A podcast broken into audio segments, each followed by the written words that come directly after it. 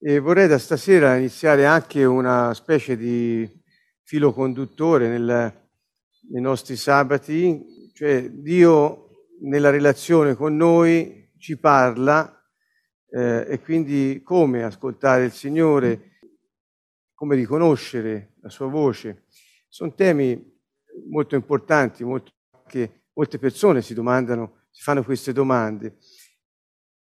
E noi vogliamo iniziare questa sera da una semplice riflessione eh, che sta a monte, e cioè è la pietra miliare, per poter domandarsi poi come è che Dio ci parla, quando è che ci parla, come lo riconosciamo. Eh, e cioè la pietra miliare è questa, eh, se non conosciamo Dio e il suo cuore, non possiamo riconoscere quando ci parla.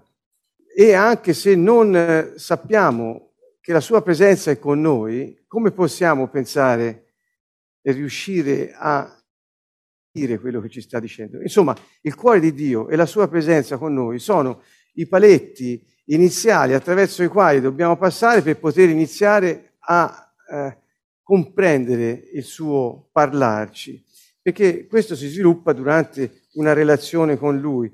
E allora vorrei eh, invitarvi a prendere il capitolo 33 del libro dell'Esodo, leggeremo solo alcuni versi, poi ci immergeremo nella, nella, nella preghiera e nel canto di adorazione, ma eh, capitolo 33 è una storia che un po' tutti conosciamo.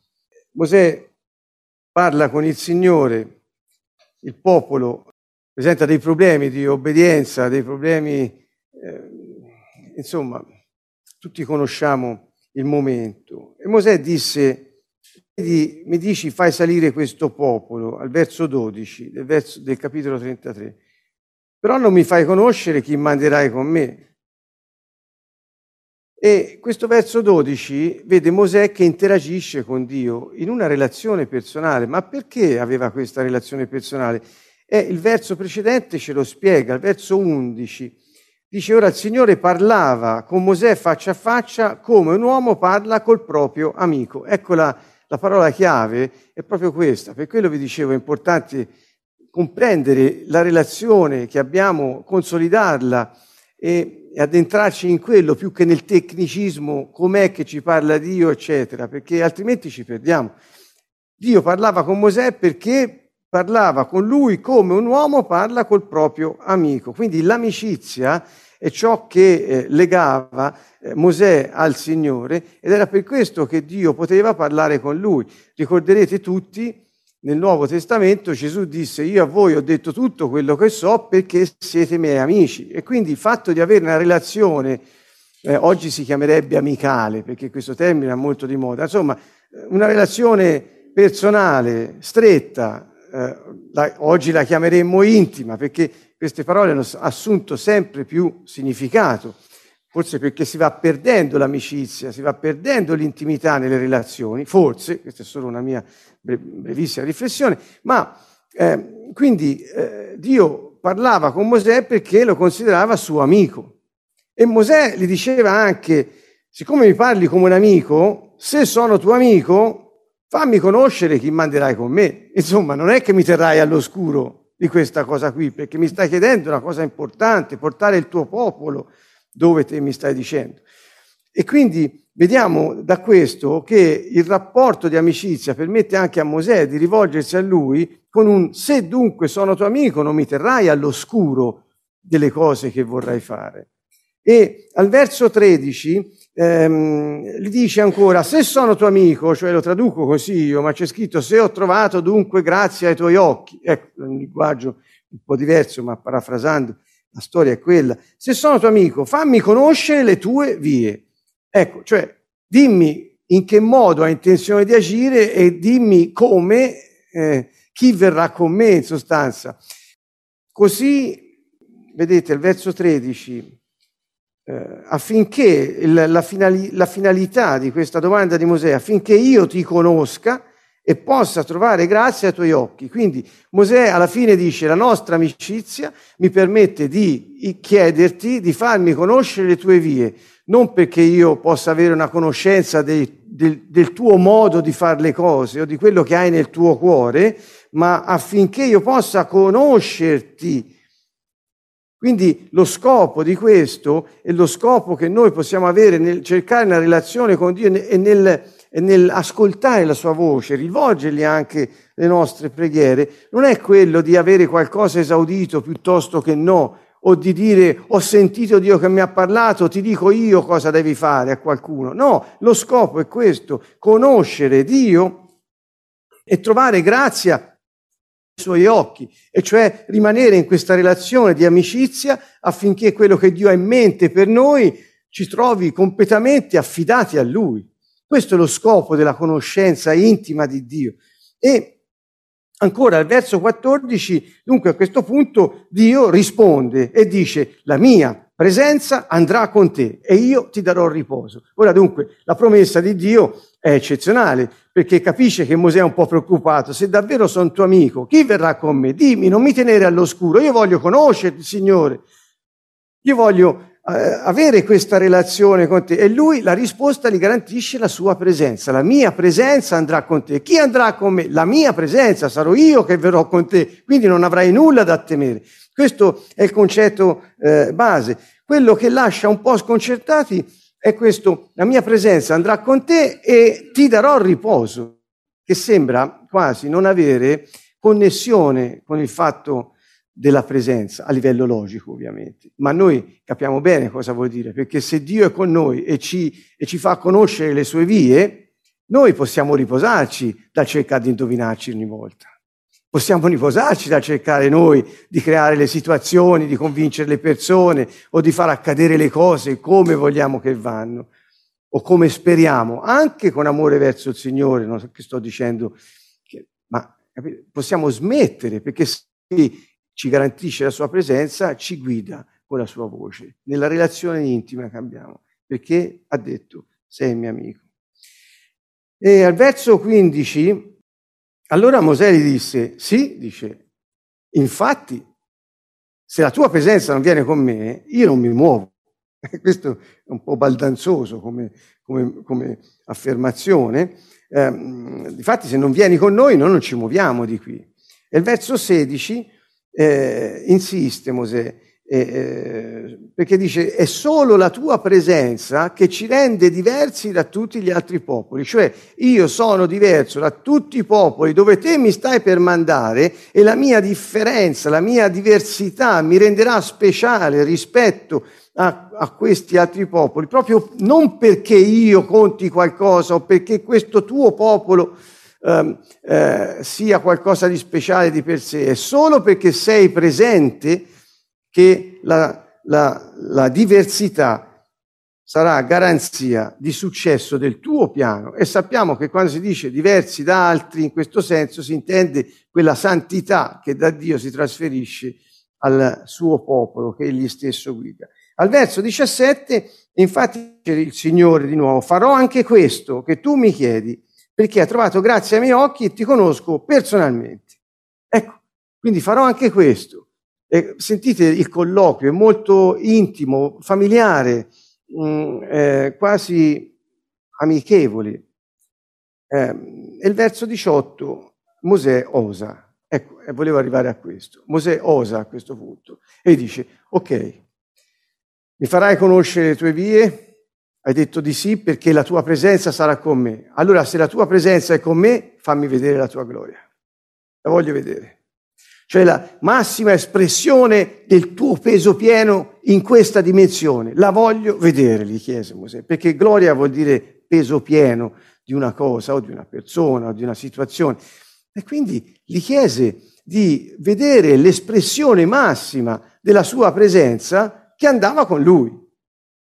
Osò chiedere una cosa importante e Dio gli rispose, va bene, farò passare davanti a te, non gli disse tutta la mia gloria, ma tutta la mia bontà. E questo è qualcosa che già ci fa pensare, perché eh, paragona la gloria alla bontà, e proclamerò il nome di Yahweh, il mio nome, davanti a te, farò grazia a chi, cioè gli dice quali sono le sue vie, cioè farò grazia a chi vorrò fare grazia, avrò pietà di chi vorrò, vorrò avere pietà. E disse ancora, tu però non puoi vedere il mio volto perché l'uomo non può vedermi vivere. In sostanza gli dice, io farò passare davanti a te tutta la mia bontà, non, non, non una parte, tutta. Però tutta non la puoi ancora vedere, cioè il mio volto è bene che tu non lo veda per ora. E quindi lo nasconde dentro una roccia, con la mano gli copre la faccia mentre passa e, mm, eh, e poi dopo troveremo che cosa gli dice. Quindi ora Mosè ti accontenta, vedrai passare tutta la mia bontà, ma non potrai vedere il volto. E quindi il volto di Dio resta qualcosa di misterioso ancora per Mosè.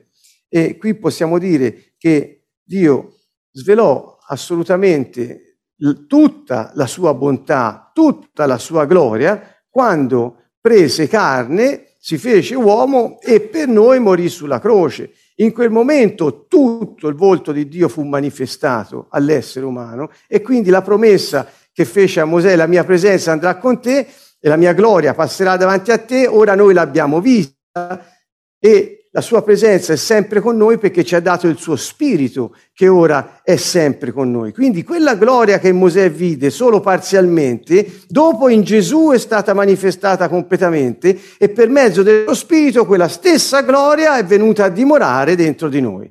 Ecco com'è che Dio ha assicurato la relazione amicale, la relazione intima a chiunque glielo chiede, perché vuole conoscere Dio e vuole trovare grazia ai suoi occhi.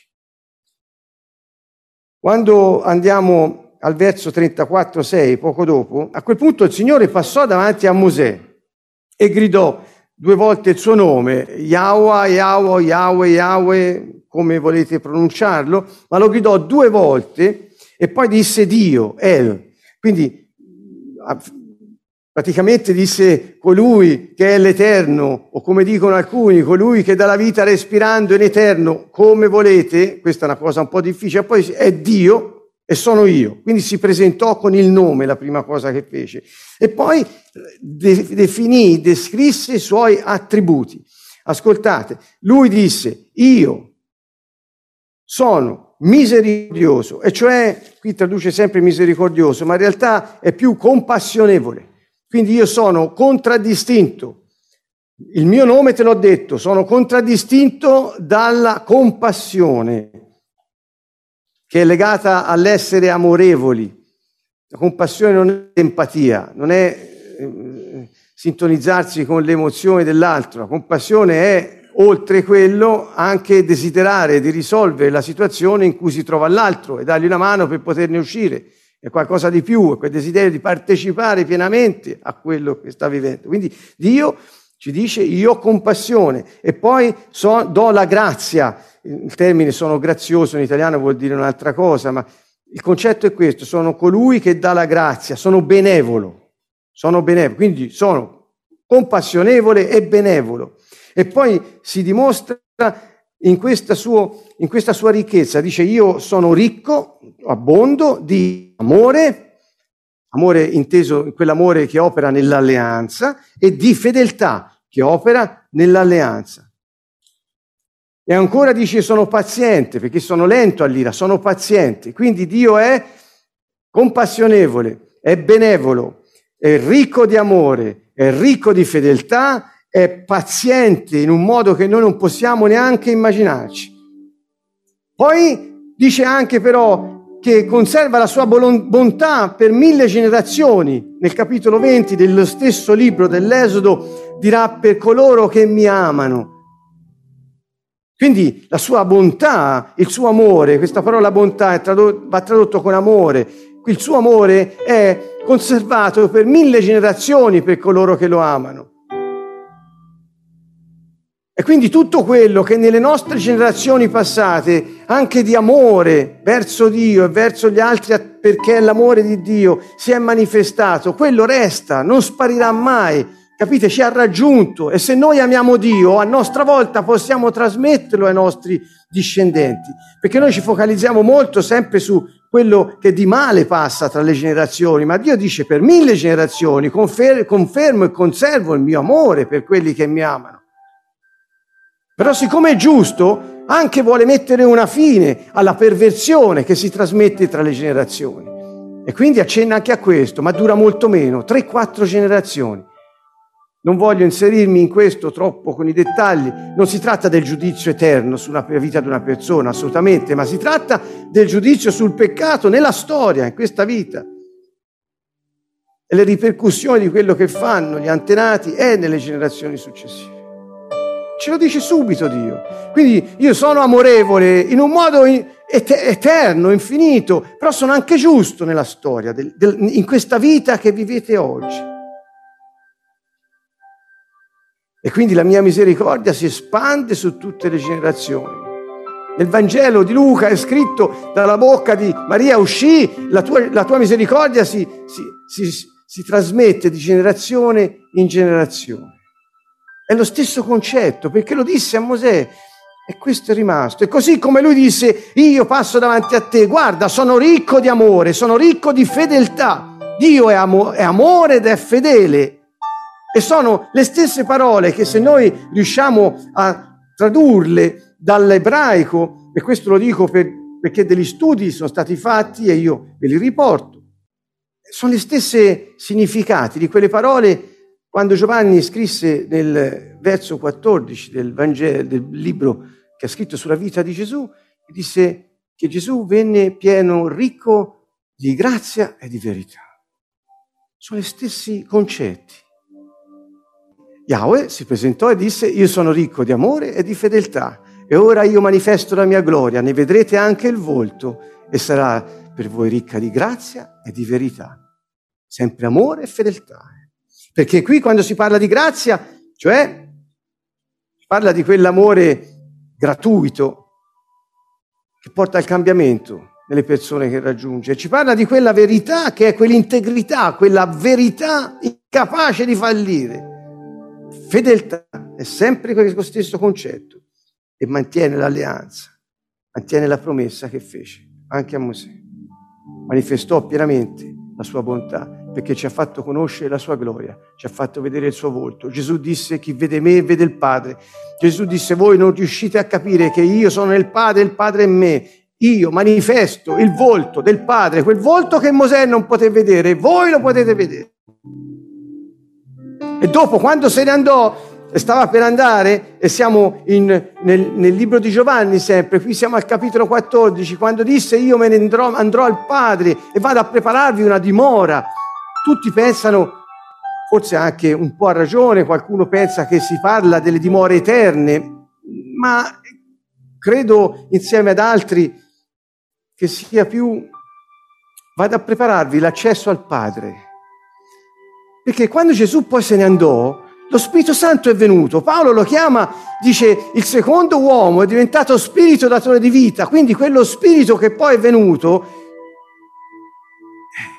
ha preso dimora in noi. Disse, quando ve lo manderò, quando lui verrà, anche io e il Padre verremo a voi. E quindi la dimora che Gesù è venuto a preparare per tutti noi non è da qualche parte in un cielo sconosciuto, ma è nel Tempio di Dio che è venuto a riempire, che è ogni uomo che accetta la salvezza di Gesù Cristo, che ci ha offerto attraverso la sua morte e la sua risurrezione. Quindi la presenza di Dio non è da qualche parte, forse dopo. La presenza di Dio è ora in noi per mezzo dello Spirito che ci è stato dato. E con la venuta dello Spirito Santo Gesù disse, io verrò a voi e il Padre verrà a dimorare dentro di voi. Eccola la dimora del Padre.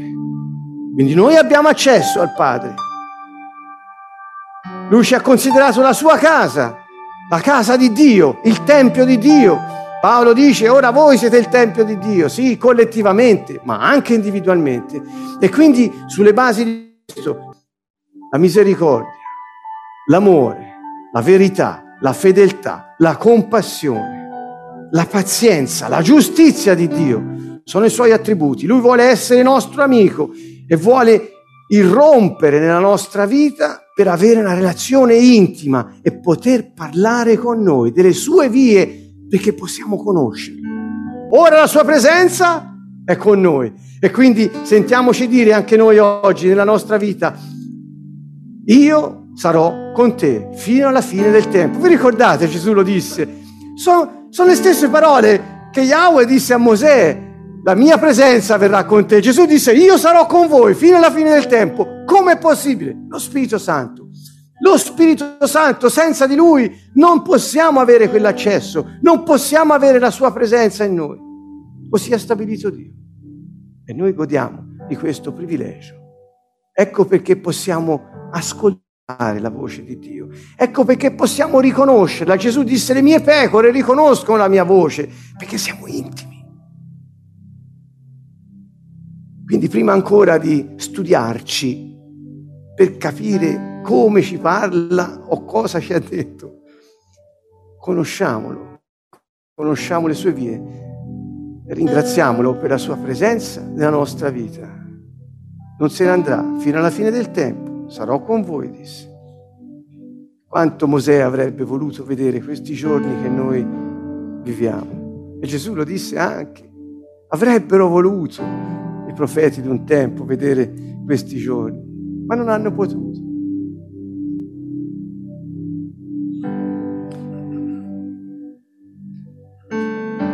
E nell'adorazione, quello che noi sappiamo di Dio si trasforma in una dinamica conversazione con Dio. È nell'adorazione che avviene questo, questa trasformazione. Dunque quello che sappiamo di Dio oggi diventerà il materiale della conversazione con Dio. Prima ancora di andarci a domandare cosa mi ha detto oggi Dio, molti non sanno cosa Dio ha già detto. E allora, amici, cerchiamolo in noi questo rapporto intimo, coltiviamolo e diciamogli, lo voglio conoscere le tue vie, voglio trovare grazia ai tuoi occhi, il tuo spirito in me. Ti ringrazio, Padre, e tutti quegli attributi divini, compassione, misericordia, benevolenza, diventano virtù umane quando noi viviamo secondo le sue vie. Per questo siamo diversi dagli altri popoli. Non perché noi da soli possiamo fare qualcosa. Contiamo solo sulla sua presenza, non sulle nostre capacità. È la garanzia del successo.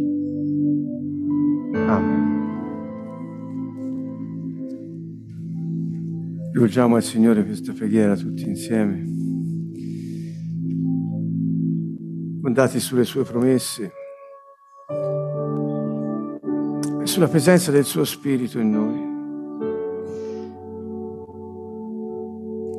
Padre, facci conoscere le tue vie. In questi tempi così difficili, ti chiediamo, facci conoscere le tue vie. Grazie che mostri segni potenti, Signore.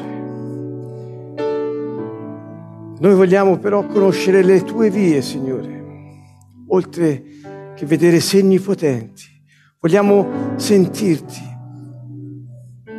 che ci dai consiglio, indirizzo, che ci riveli le profondità del tuo cuore. Noi te lo chiediamo, Signore, perché vogliamo conoscere te ed avere relazione con te. Te lo chiediamo perché vogliamo, Signore, essere coloro che manifestano il tuo volto a questo mondo avvolto dalle tenebre.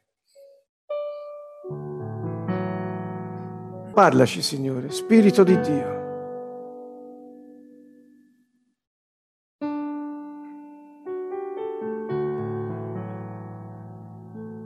Dio promise a Mosè la mia presenza andrà con te. Gesù ha promesso a coloro che credono in, loro, in lui, io sarò sempre con voi. E disse il mio spirito verrà a voi e rimarrà con voi, sarà sempre con voi, dimorerà in voi. Ce l'ha detto in tutti i modi. La promessa si è realizzata. Lo Spirito Santo è presente e parla a tutti. Parla a tutti noi.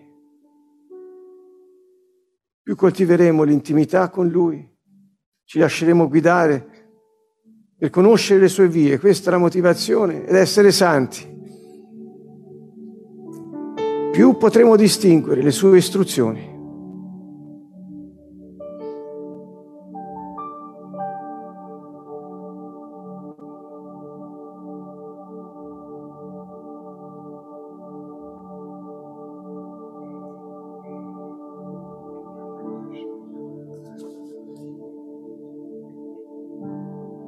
Se voi mi amate, osserverete i miei comandamenti. E io pregherò il Padre ed egli vi darà un altro consolatore perché sia con voi per sempre. Lo Spirito della verità. Voi lo conoscete perché dimora con voi e sarà in voi. Grazie Signore.